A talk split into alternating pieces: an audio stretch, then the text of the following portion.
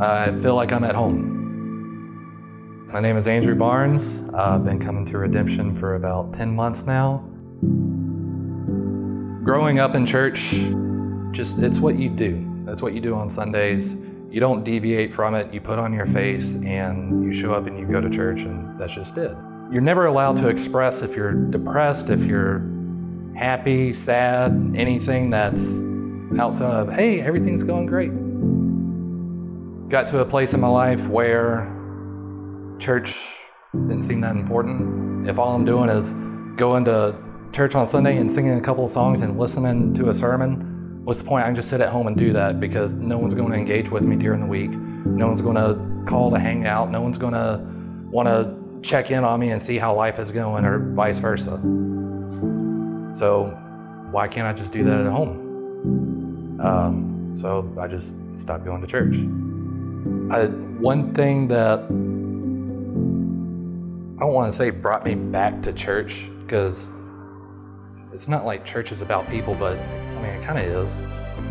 Because I found authentic people, I kind of found authenticity in God. And God cares about my problems and cares to fix them enough and like actually wants to. And I'm, it's not just a burden. It's different seeing people, a church full of people who should not be in church, who just don't belong in church. That it was a culture shock to me almost of how how much genuine joy people had and were excited to be here at church. And I think that was a huge breath of fresh air for me and kind of revitalized a lot of things in my life.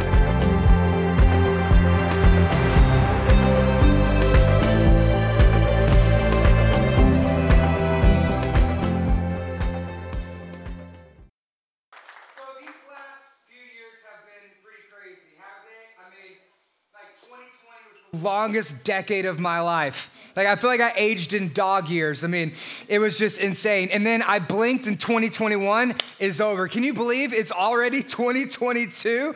Oh my goodness, I still haven't processed 2020 yet. We just skipped a year. We're in the future now. It's 2022.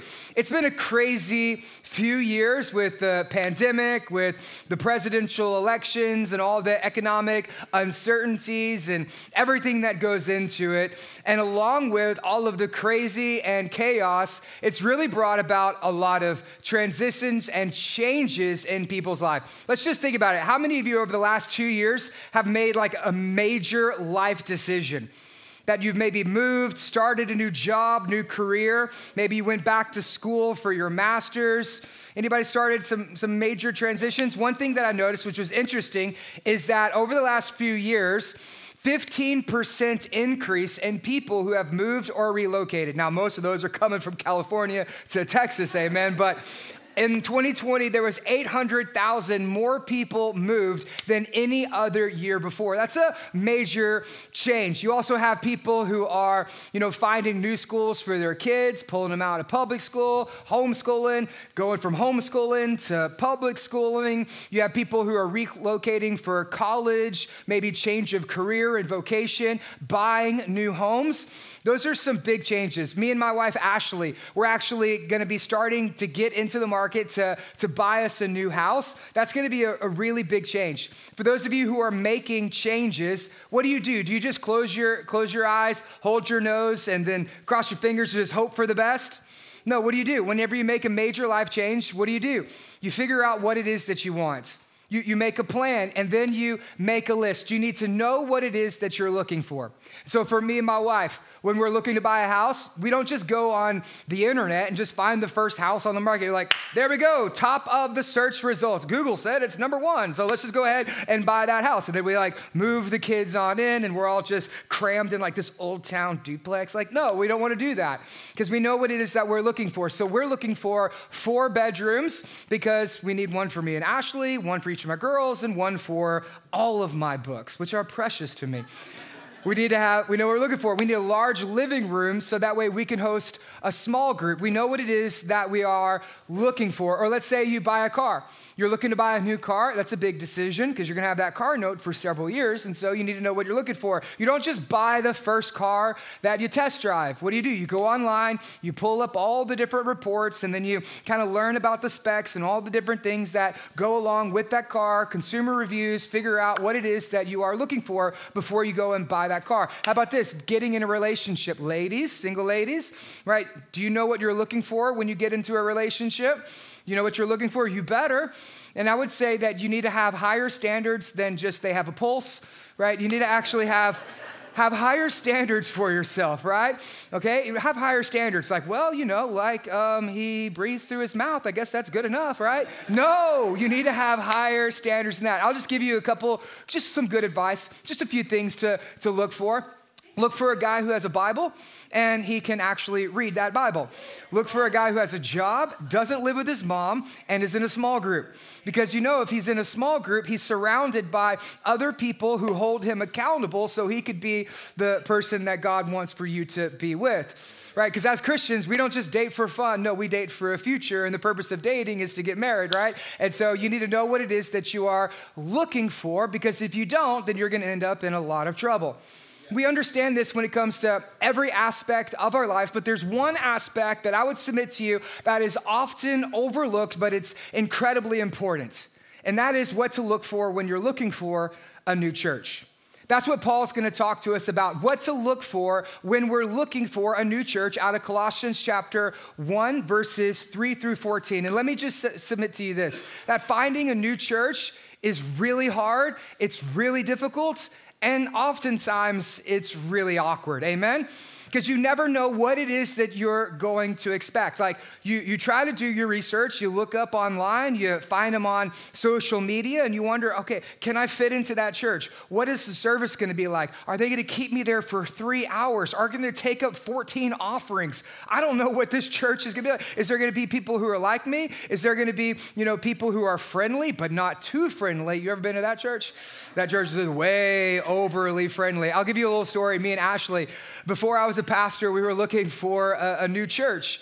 And we went and we visited this one church and we walked in. It's a, it's a smaller church of about 40, maybe 50 people. And the pastor said, Now we're gonna go into our favorite time of the service. And I'm like, Is it worship? Are we gonna like see some people get baptized? Are we gonna take communion? Like, is the, is the sermon about to start? And here's what they said It's time for us to greet our guests.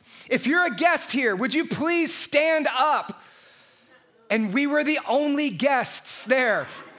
And so awkwardly, we, we stand up, and then just to make matters worse, here's what they did they played We Are Family. We are family. Everybody go greet the guests. And like all 40 of them lined up to shake me and Ashley's hand. And I'm like, not remembering your name, not remembering your name because I'm never coming back here again. This is so awkward. You ever, you ever been there? You ever been to that church? Okay, well, welcome to that church. If you're a guest here, would you go ahead and please stand? And I'm just kidding. I'm kidding. I'm kidding. No, no, I, am just, I'm just joking. The awkwardness is going to come later. All right, here we go. Uh, but finding a new church is so awkward. But I would submit to you that it's probably one of the most beautiful and important things that you will ever do because it's in that church you're going to hear the word of God preached. It's going to form you, shape you, mold you, and transform you to become who God created you to be. You're going to learn doctrine, you're going to learn truth, you're going to see love and grace applied into your life. It's going to be in that church that your children, they're going to be discipled and you're going to be equipped to bring that discipleship at home. You're going to learn to pray over your children and one day your children are going to be baptized in that church. If you're single, you might meet your your future spouse in the lobby after service over a donut and a cup of coffee. And then you might end up getting married in that church. And that pastor is going to do your premarital counseling. And that small group, they're going to support you during that first year of your marriage. And then you're going to have some kids. And guess what? It's going to be that church that's going to be visiting you in the hospital. And they're going to be bringing you meal trains and diapers. And they're going to help you through that process because it's it's in the church you find a local community to do life with. You're gonna grow, you're gonna learn, you're gonna understand, you're gonna make a difference. You're gonna be able to give away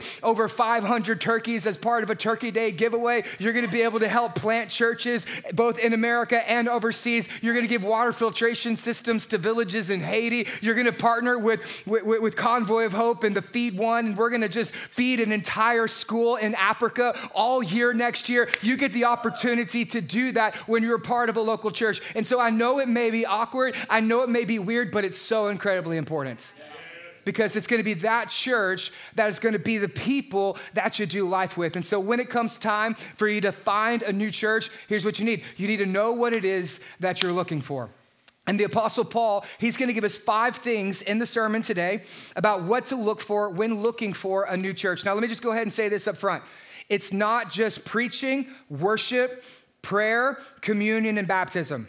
That's what most people think. Most people are like, hey, what are you looking for in a church? They're saying, I need a church that just preaches the word. I need a church where, where, where they just pray. We need a, a pray in church. Okay, those things are true. Because if a church is not preaching the Bible, guess what? That's not a church. Okay, if a church isn't baptizing people, that's not a church. If they're not taking communion on a frequent basis, that's not a church. If they're not loving people and having communion, that's not a church.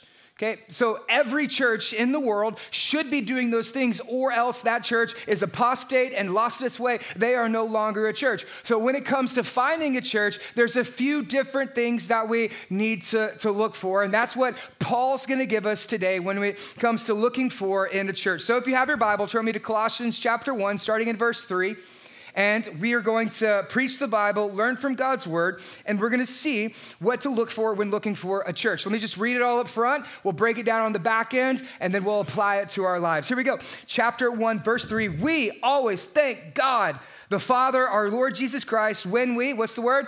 Pray. He's going to pray. That's very important. Circle it, underline it highlight it, very important. Since we have heard of your faith in Christ and the love that you have for all of the saints, because of the hope that is laid up for you in heaven. Of this you have heard before in the word of truth, the gospel, which has come to you and is indeed in the whole world. It is bearing fruit and increasing, as it is also done among you since the day you heard it and understood the grace of God in truth, just as you learned it from Epaphras, our beloved fellow servant. He is a faithful minister of Christ on your behalf and has made known to us your love in the Spirit.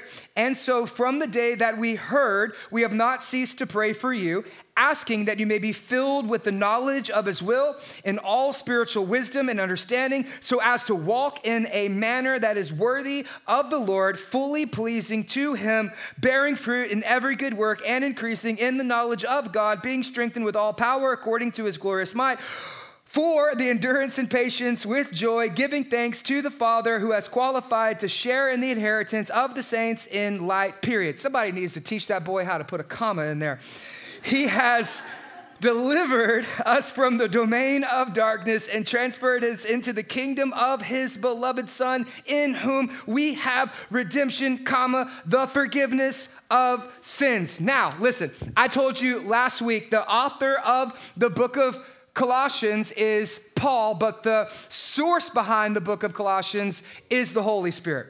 So, God the Holy Spirit is inspiring Paul to write this letter to the church at Colossae. And where is he writing this letter from? Prison.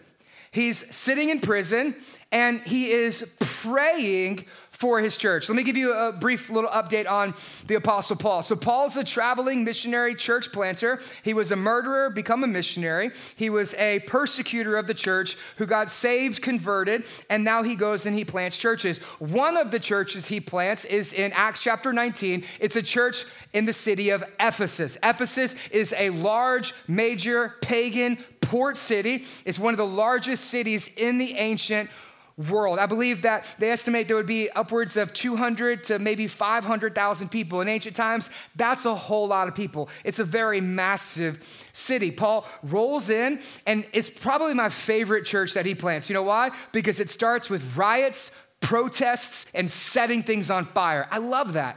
He just rolls into town. People start freaking out and burning things. And they're like, What are we doing? We don't even know. That's basically the story in Acts chapter 19. Go home and read it. It's amazing. And so he starts this church by preaching the gospel. He plants a church. And then he spends three years there raising up leaders. One of those leaders is a man named Epaphras. We meet him here in Colossians chapter 1. Epaphras becomes the pastor of the church in Colossae. So he sends Epaphras from Ephesus. He starts a church in Colossae. Paul moves on to the next place, eventually gets arrested, thrown into prison, give it a few years, and Epaphras writes him a letter saying, Uh oh, our church is in trouble. Paul learns about the problems, struggles, and troubles that the church at Colossae is in, and then he writes this letter of encouragement, of correction, but it's also a letter of prayer. Paul starts this letter by doing what? By praying for his church. He loves the church. He wants to see the church grow. He wants to see the church be faithful, fruitful. He wants to see the church succeed. And so, what does Paul do? Paul spends the first half of this letter by praying for his church. I told you this last week. Big fancy college word. You ready? Indicative, imperative. Can we say that together? Indicative, imperative. There you go. Now you know you got your money's worth and church is free. There you go. Indicative, imperative. That what does that mean? That means God oftentimes tells you who you are before he tells you what he expects out of you. All right, so Paul starts off this letter by reminding them who they are, what God has called them to be, and then later he's going to give them some things to do. The first half is all about just remembering who you are because of who Jesus is. Now, oftentimes in our life, what do we want to do? We want to just jump to fixing stuff. But that's not what Paul does. That's what a lot of times we do. We're like, things are broken. Can you just fix it? No, first we got to figure out why is it broken? And then we can learn how to fix it. Like that's what we a lot, and a lot of times we just run into church and say, I've made a big mess of my life. Can you just please fix it in a 45 minute sermon and maybe five minutes in the lobby? Pastor, I just, I just need you to fix it. How many times have you ever just thought, this is not working? I need some help. I need somebody to fix it. Or what about whenever someone comes to you and they're like, hey, this isn't working? And then you just say, here's all the things that you can do to fix it. That's typically what we want. But I love this. God doesn't do that for us. God, before He tells us what to do, He tells us who we are. This is what Paul's doing. He's not going to get in there like, okay, Colossians, you need to do this, this, this, this. This is wrong. This is not appropriate. I can't believe you did that. Never do that again. You should try this instead. I tried this over here one time and it worked, and maybe that's going to work for you. That's not what he does. No, what he does is he spends the very beginning by praying for the church. And you know why Paul prays for the church? Because that church has got some problems. You know why you, you pray? Because there's a problem.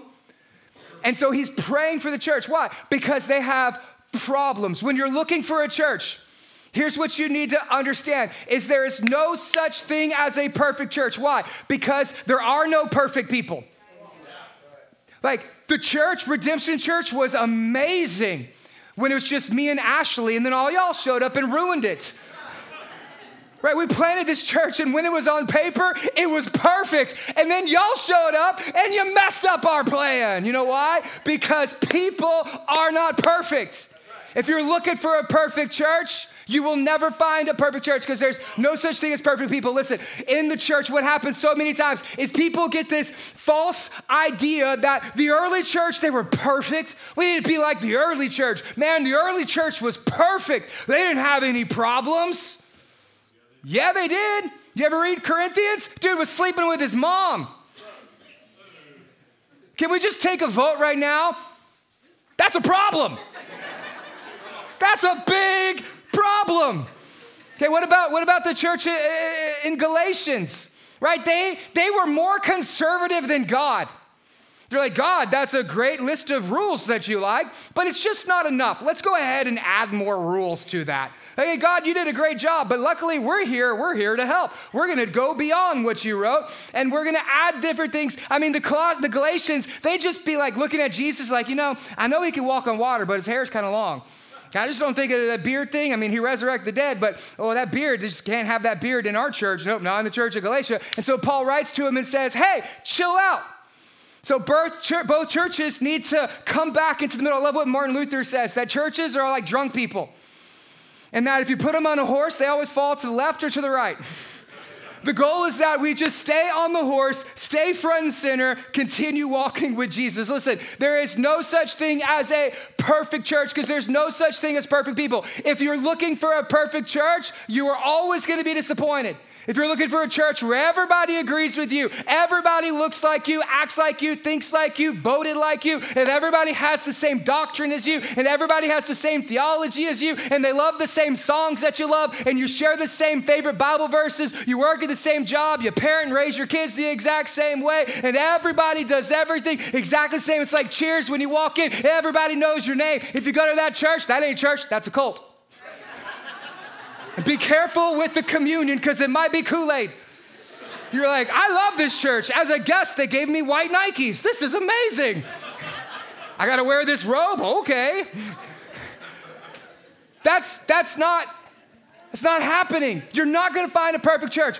But if you're looking for a church where people's lives are being changed, if you're looking for a church that is studying and growing in their faith, if you're looking for a church that is making a difference, if you're looking for a church that is using their spiritual gifts to be able to motivate and to expand the kingdom of God, if you're looking for a church where broken people come in and get healed, where lost people come in and find grace, if you're looking for a church where there is hope, where there is peace, where there's faith, where the Spirit of God dwells, if you're looking for a church that you're going to be able to plug in, serve, make a difference and change the world. If you're looking for that church, that church is available for you.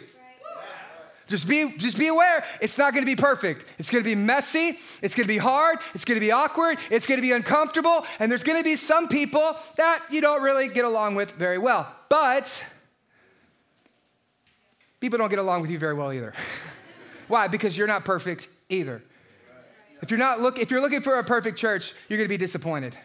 But if you are looking for a good church, there's a few things that you need to learn to look for. So let me give you these five things. The first thing is this is you need to find a church where you are excited about what God is doing. Look what Paul says right here. He says, "We always, what's the word? Thank God for the Father of our Lord Jesus Christ when we pray for you, since we have heard of your faith in Christ Jesus and the love that you have for all the saints, because of the hope that is laid up for you in heaven. Of this you have heard before the word of the truth, the gospel, which has come to you, and now is indeed through the whole world. It is bearing fruit and increasing as it does among you since the day you heard it and understood the grace of God with truth. Now, when I read this, I just can't help that Paul is a little excited excited. I mean, he's sitting in prison. He gets word back that the gospel is growing and the fruit is increasing and they're making a difference all around the world. I can't help but think when Paul hears this, he's like, that's my church. Those are my people. They're doing the thing. And he gets a little excited. See, he may be in prison, oh, but his heart is free because he's celebrating what God is doing in that church. You didn't find you a church where you can get excited about what God is doing. I just imagine Paul as he's hearing from Epaphras what God's doing. He's just in that prison cell. He's just having a little praise break in that prison cell. He's like, lift up those holy hands, shake off those heavy bands, and praise ye the Lord. That's Paul in prison. You know why? Because Paul. Paul understands what it means to be excited about what God is doing when you're finding church, do you get excited about what God is doing in the church? At Redemption, we have a rule. We call it uh, rule number five. And oftentimes, I invoke rule number five. You'll hear me in the lobby or our serve team, be like, hey, rule number five. You know what that means? Church should be fun. That we should have fun when we're in church. We should celebrate. We should laugh. We should raise our hands. We should rejoice. You know why? Because the joy of the Lord is our strength. We want to show the world what joy looks like. We want to show the world what life looks like. We want to experience the full life and the abundant life that Jesus promises for us. So we believe the church. Here's the reason why: is because there is nothing worse than boring people with the Bible. I mean, have you read this book? It's amazing. Have you read it? It is life changing, it is destiny altering, it is soul shaking, mind blowing. Look, I know David always beats Goliath, but every time I read it, I'm like, wow. I get it, Jonah always gets thrown up by the whale, but every time I read it, I'm like, wow, I get it. Every time Jesus dies, he resurrects from the dead. But every time I read it, I'm like, that's the best news in the world. I read it and I just keep getting excited about what God is doing. You should never bore people with the Bible, okay, because it's fascinating. Okay, and some people, they, they come into church, they're like, this church, this church just has too much fun. Okay, this is church. You know what you're supposed to do in church? Shh. It's church. It's church. You got to say it like that. Church. Take that hat off. You're in church. You should take God seriously. Listen, I, I, do, but whenever I read the Bible, you know what I see? That He rejoices over us, He dances over us. There is more rejoicing in heaven when one sinner repents. When I see, when I read God, I just see God as a father who's just laughing and hugging his kids, and He's just happy that you showed up. And so I will not take God more seriously, right, than He takes Himself. Some of y'all take yourself more serious than God does. You're like, but uh, I, I, I just don't believe in emotionalism. Listen, I have seen grown men paint their bodies and dress up like a bird and go to a football game and scream and cheer and chant. And when their team loses, Cowboys, you cry in your beer and you have an emotional breakdown and you're like, oh no! And then you come into church and you're just like, Pastor, I got the joy of the Lord. Where? It's in my heart. Well, someone should tell your face that. Are you excited? It's called the good news for a reason. Listen, you can't share the good news with a bad attitude. You got to have the good news. Are you excited about what God's doing? Listen, I'm, I'm excited about what God is doing in redemption, right? That's why when you see me, I'm on the front row dancing, praising the Lord, because I'm just excited about what God's doing at church. Let me just tell you, did you know that last week we had nine people give their lives to Jesus in service. Nine people. First service today we had three. I'm excited. You know that last year we had 77 people who went through next steps. Did you know right now we have over 100 people in our discipleship classes at this very moment? Do you know last year we nearly baptized 100 people in our church? When you count them, there's nearly 300 locks on that baptism wall. Those are lives that have been changed forever. Those are destinies that will never look the same because of what God is is doing here in this church. I just get fired up when I think about all of the marriages that are being restored. I get fired up when I think about all the pregnancy announcements that I see on Facebook because you know what that means? That means we're about to have some baby dedications up in here. I get excited about that because we're growing church the old fashioned way. I get excited about those things. I get excited about every single engaged person who just took their wedding photo, their engagement ring photos. I see them pop up. I'm like, oh, marriage counseling there. We got another wedding coming up over there. I just get excited about those things because I'm excited about what God is doing. We're giving to missions, we're planting new churches, we're supporting orphanages and schools in Africa. I get excited about everything that God is doing, I get fired up about it. Three people are with me, all right. and so, with all of that excitement, we're gonna need a bigger building to house all the excitement that God is doing. Well, guess what? We didn't just buy a building, we bought an entire city block. That's what God's doing here in our church.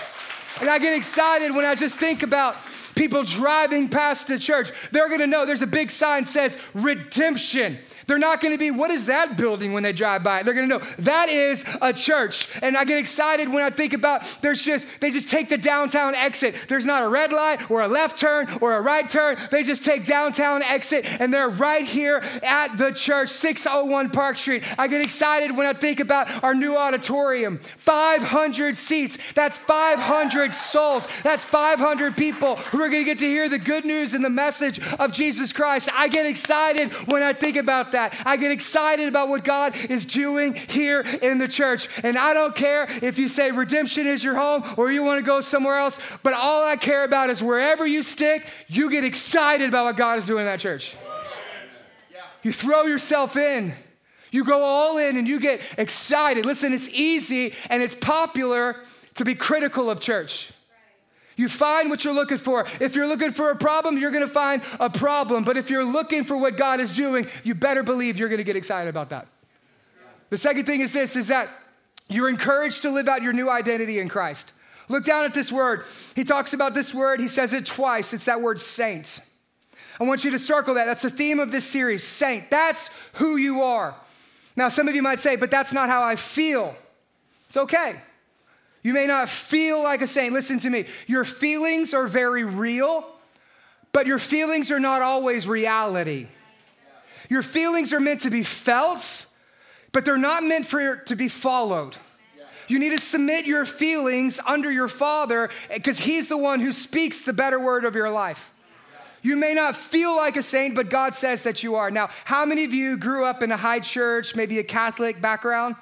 Okay, I remember when I was in like fourth grade, I went to a Christian school, and I had a buddy who was Catholic, and one day he was talking to me about a saint. And I, I, it was a mind blowing moment for me because I had, I just thought everybody was, went to my church right? I didn't know people, there was other churches. I thought everybody went to the same church I went to. And I was like, whoa, you go to a different church. And he was talking about saints. I was like, well, what is it saying? The way he talked about them, it made it seem like they were superheroes, right? I mean, like, saints.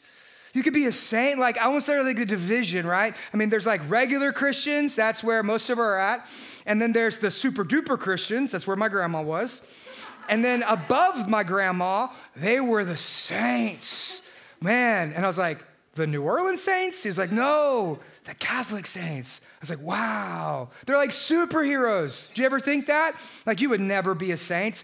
I mean, I just think like super, like Spider-Man or Spider-Man, you know, is bit by a radioactive spider. He can sling webs. Superman, he can fly. Aquaman, he can swim.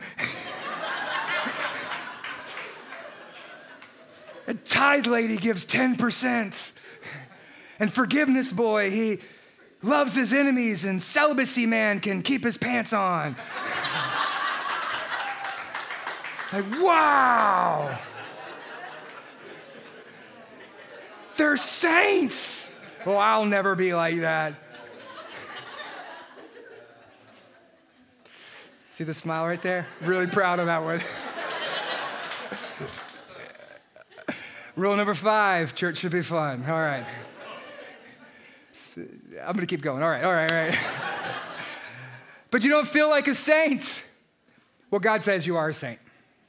It doesn't matter what you feel, it only matters what is true.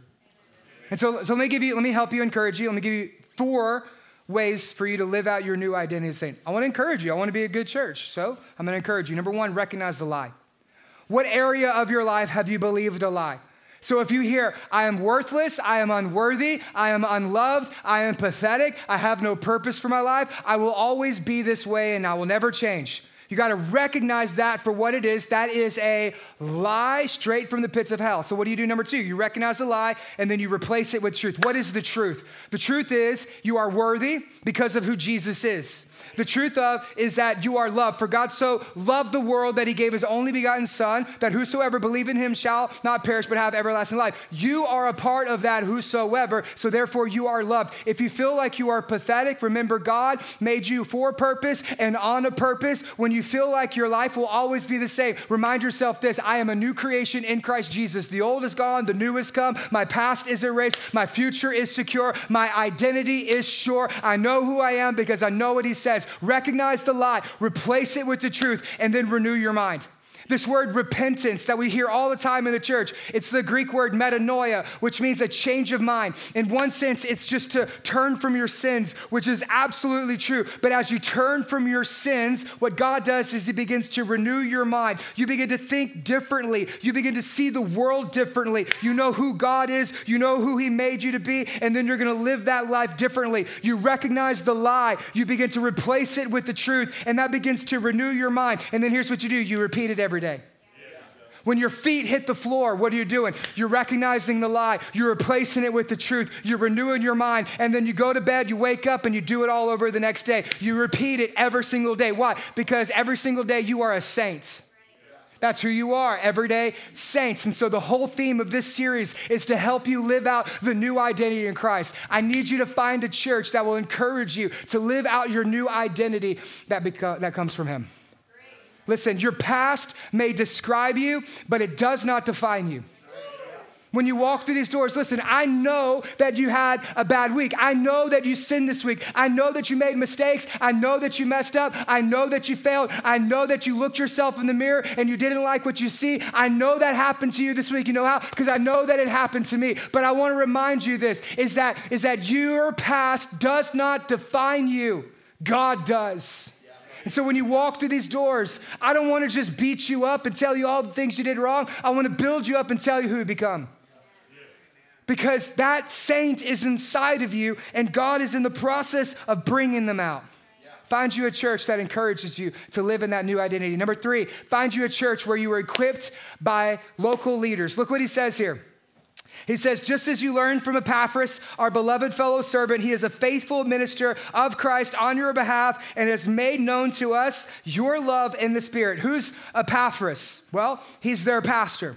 And Paul writes here, and he's honoring Pastor Epaphras, and here's, here's what he says. He basically gives him his job description. He's given him his 360 performance review. Anybody in leadership, you ever have one of those? A little performance review? So Paul's given him a performance review, and listen to what he says about their pastor. He says he preaches some fire sermons.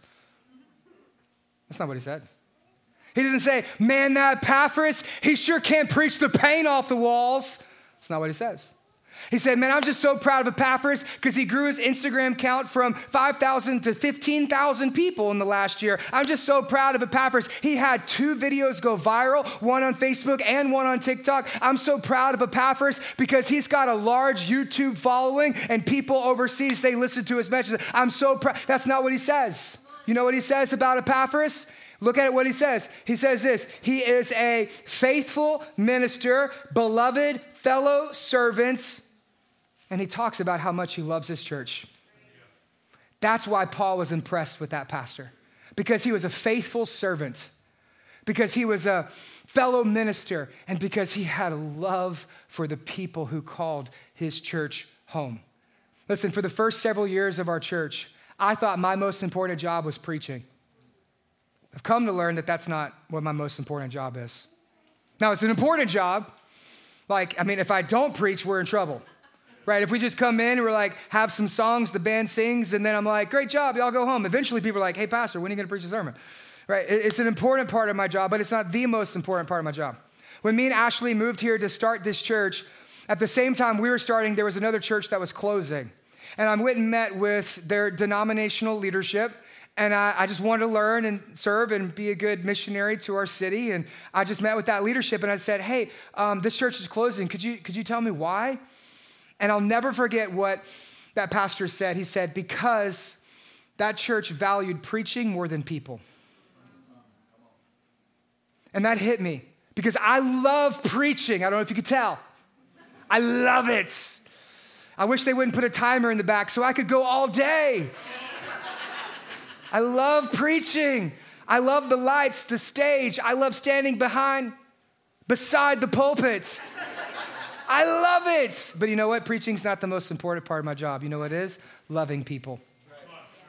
People are not a product, people are our purpose. Listen, don't go to a church where they use people to grow the ministry. Go to a church that uses the ministry to be able to grow the people. That's what we're looking for because we want to be equipped. In another letter, Paul writes to the Ephesians and he gives the pastor's job description to equip the saints to do the work of the ministry. It's not my job to do the work of the ministry, it's my job to create systems and organizations and pipelines and pathways so that way way you can do the work of the ministry and fulfill the calling that God has placed on every single person in this room's life. It's not my job just to preach fiery sermons, it's my job to help you become who God knows you can be. And for the first five years of our church, we did terrible at this. Listen, I don't want this sermon to be like this weird flex, like redemption's amazing. Five things to look for in a church. We're number one, we're number over here. I don't want to do that. Because I want to be honest with you that we're not a perfect church. Do not mistake our size for maturity here. Just because something's growing doesn't mean it's always mature. Right? How many of you have, have kids?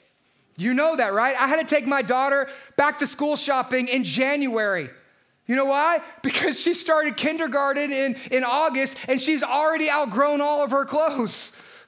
Right? Because she's growing, but that doesn't necessarily mean she's mature. I can't let her drive yet, can I? Well, she tried once. It wasn't a very good thing, okay? Uh, but think about it parents of teenagers. Teenage years are, are, are weird, right?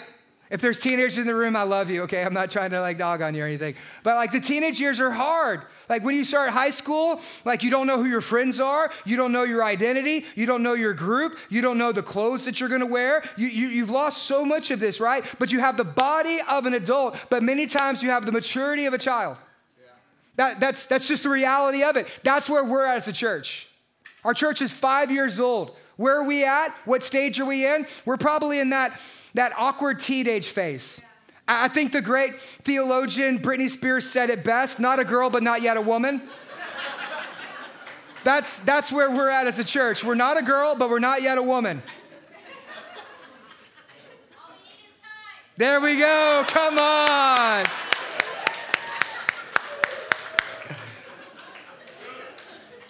And so, God, that was perfect. Thank you. Thank you. So here's what I want to show you you never run out of next steps when you're walking with Jesus. As a church, we got to equip you to do what? To take your next step. So here's how we do it here. Everywhere, everyone has a next step. Where is your next step? So here's the pathway of discipleship. You start here as an attender, all right? Every single person in the room, congratulations. You made it to step one. Congratulations. Step one. So, what do we do after that? We want to help you take your next step. So, we have next steps. Right after service, next steps, 1230, we'll feed you and watch your kids. I'm there. All right, that sounds good. Serve team. We're going to go from next steps and we're going to get you serving because God did not create you to sit on a sideline. God gave you a purpose and He wants you to get in the game. We're going to move from serving, and then you're going to get plugged into a, a, small group. This is where you find a community of people to do life together. We study God's word together, and then we live out that life together. Then we're going to invite you to First Wednesday prayer night. This is where we get a, a, little more charismatic than usual. And we start really trying to encounter the Spirit of God and learning to use our, our gifts. We pray because it is prayer that grows the church. A church is only limited by the size of their prayers, and it's prayer that unlocks the power of God. We move you over to team night so we can equip you. And then after those things, we ask you to go to membership to where then eventually you can move forward into leading a serve team, leading a small group. If you discern a spirit spiritual call of ministry. Right now, we have nine.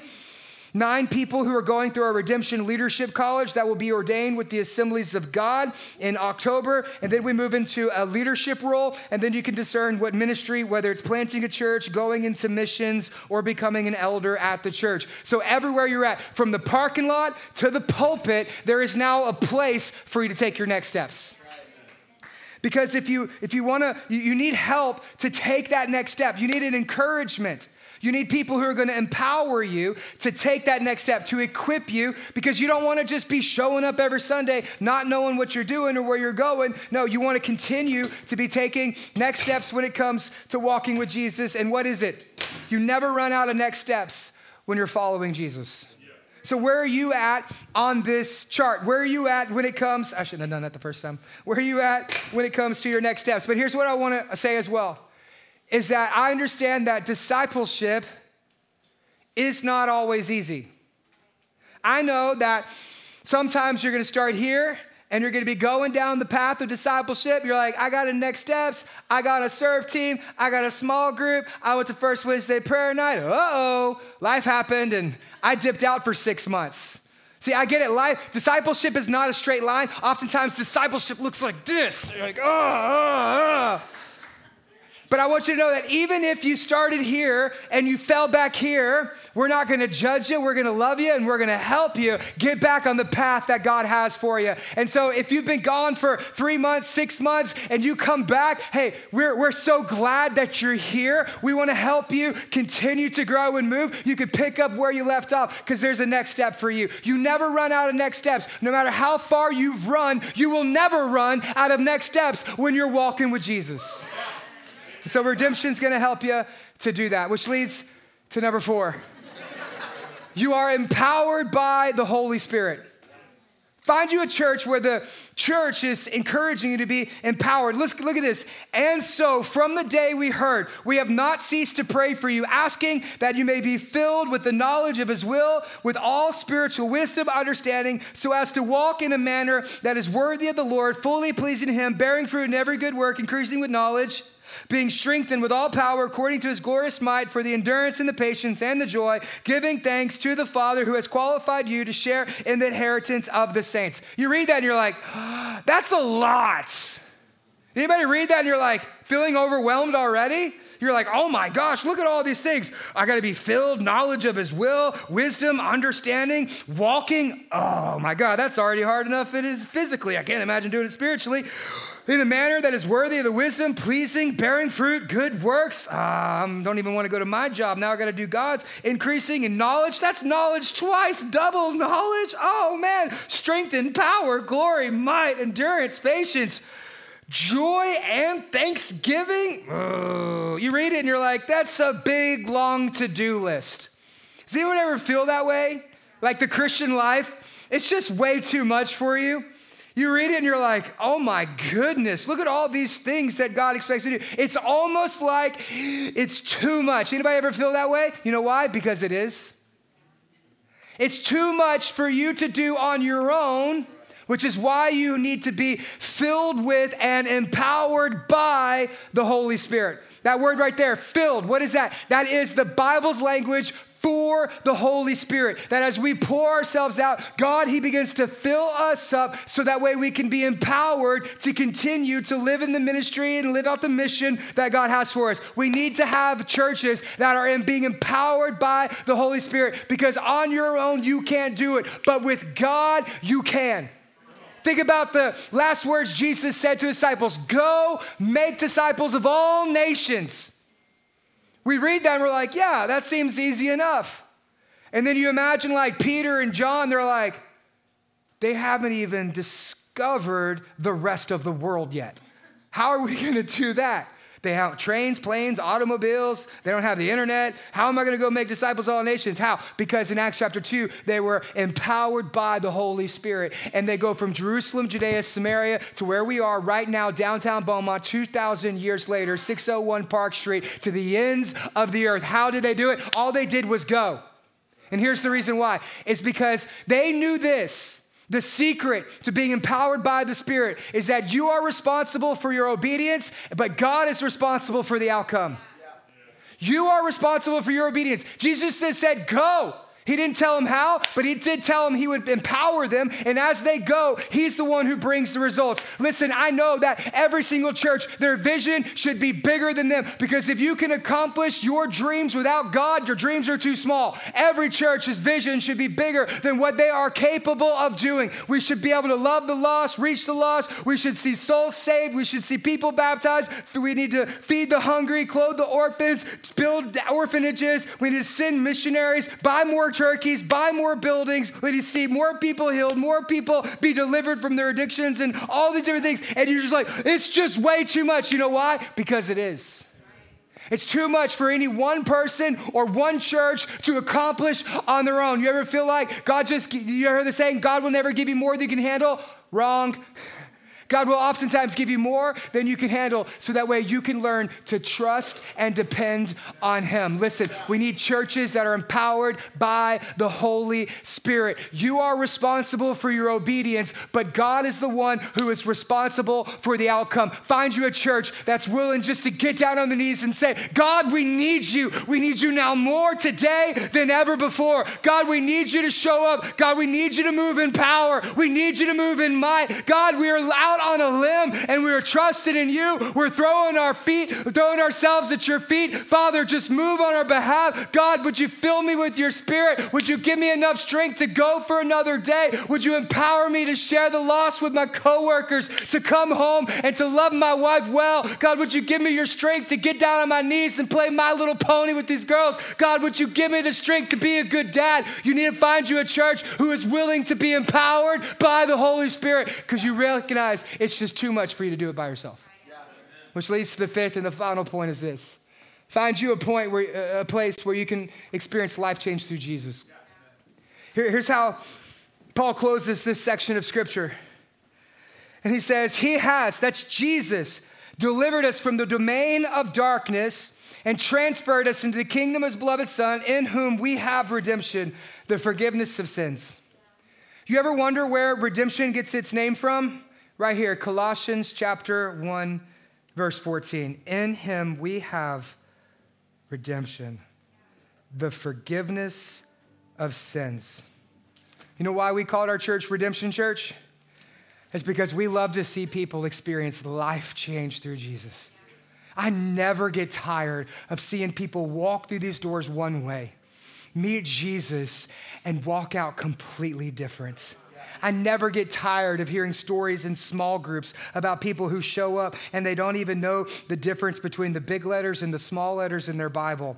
But when they start reading that word, all of a sudden, God, He just begins speaking truth into their life. There is a passion, a fire, there's a hunger for the word. I never get tired of hearing that. I never get tired of seeing the altars filled with people with tears down their face because they've run from God and prodigal sons and daughters finding a home. I never get tired of whenever First Wednesday prayer prayer nights come and people have been seeking the Holy Spirit and they get baptized in the Spirit. I never get tired of seeing that. I never get tired of seeing whenever the baptism waters are filled as people begin to tell their testimonies and stories. I never get tired of seeing whenever addictions come in and they get the chains broken off of them. I never get tired of seeing people with depression finally find enough hope and encouragement to be able to not only have a breakthrough in their mental health, but also have the courage to get real help when it comes to seeing a licensed professional counselor. I never get tired of whenever I see marriages be restored, whenever I see children who can quote Bible stories or they bring their tithes to the back and they get a kid's buck. I never get tired of seeing it whenever people come up and give me hugs in the lobby and they just say, God, this church has changed my life. I never get tired of seeing life change through Jesus. And I pray that I never do because in Him we have redemption, the forgiveness of our sins. And you know what happens? When sinners come to church, it gets messy. You ever notice that? Because sin makes a mess. Sin is so messy. And sinners, when they come to church, oh, a bunch of filthy sinners. But that's not God's identity over you. He doesn't call you a sinner. What twice in this text he says, you're a saint. And when that happens, you know what? It makes the church messy. But I wouldn't have it any other way. Because the same people that make the church messy are the same people who give the church meaning. I don't want a church that's perfect. I don't want a church where I have to pretend when I come through these doors. I don't want to go to a church that doesn't have a little grime on it. I don't want to go to a church where the baptism is empty and it's been dry for years. I don't want to go to a church that keeps the doors locked on Sunday mornings. I don't want to go to a church where I have to fake it. I have to say, How are you doing, brother? I am blessed and highly favored. I am the head, not the tail. I want to go to a church that says, I'm hurting today. I want to go to a church where it's got a little mess in it. You know why? Because it's in that mess that Jesus meets us.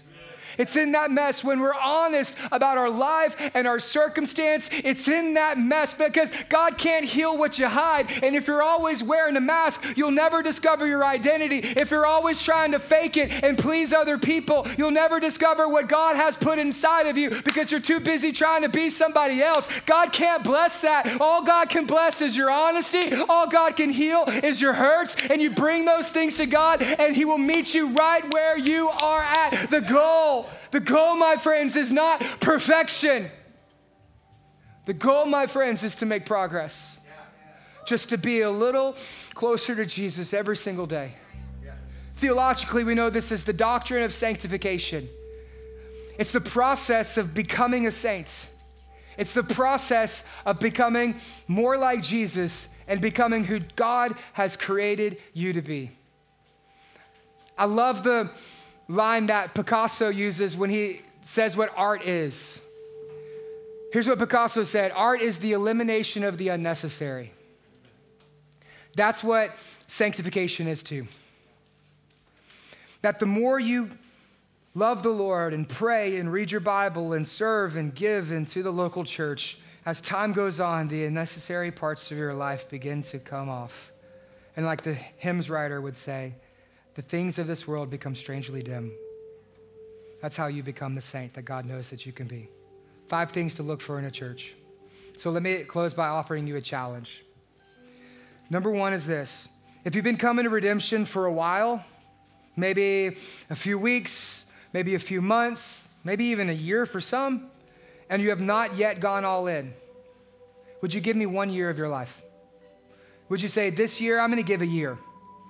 I'm gonna, I'm gonna give a year. I'm gonna go all in. I'm gonna serve. I'm gonna tithe. I'm gonna join a small group. I'm gonna be involved on the serve team. I'm gonna go to First Wednesday prayer nights. And during worship, I'm gonna lift my hands. Would you give me one year and just watch what God's gonna do in your life? One year, go all in. But if you're here and you, you realize redemption's not home for you, if we don't meet all five of these requirements, these things to look for in a new church, it's okay. It's totally okay. I, I know that we're not a church for everybody, but I do know that there is a church for everybody. And there's a lot of amazing churches here in Southeast Texas. And so, if we're not the church for you, would you do me a favor? Would you find a good local church and go all in at that church? Let me give you some recommendations. I would recommend Praise Church. Pastor Reg, he's a dear friend of mine. We, we meet for lunch pretty often. He's been a mentor of mine. He actually coached and helped me, and I would often go to Pastor Reg and cry in the very beginning of our church, and he was a great friend and a close mentor for me. I know that you'd be in good hands at Praise Church. Or Encounter Church in Mid County. Pastor Brent, man, he's a great man of God. Their worship is amazing. They got some great small groups. God's doing some exciting things over there, and I encourage you to be a part of that. Or maybe Bridgepoint in Orange, Bridge City. Pastor Lance, we call him Uncle Lance here. He's our crazy uncle.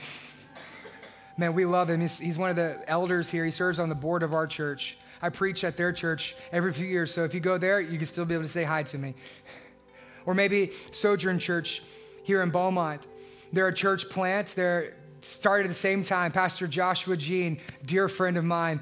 We've been walking through church planting together. We meet every single Tuesday for lunch to be able to just check in and pray and encourage each other. He's a dear, dear friend of mine. There's some amazing churches. Listen, I know redemption is not the church for everybody, and that's okay. But I do believe there is a church for everybody. And so, could I just encourage you to find a good church and to go all in? If it's redemption, praise the Lord, pass the communion. If it's somewhere else, hey, we're still brothers and sisters in Christ, and we'll be worshiping together in glory for all of eternity.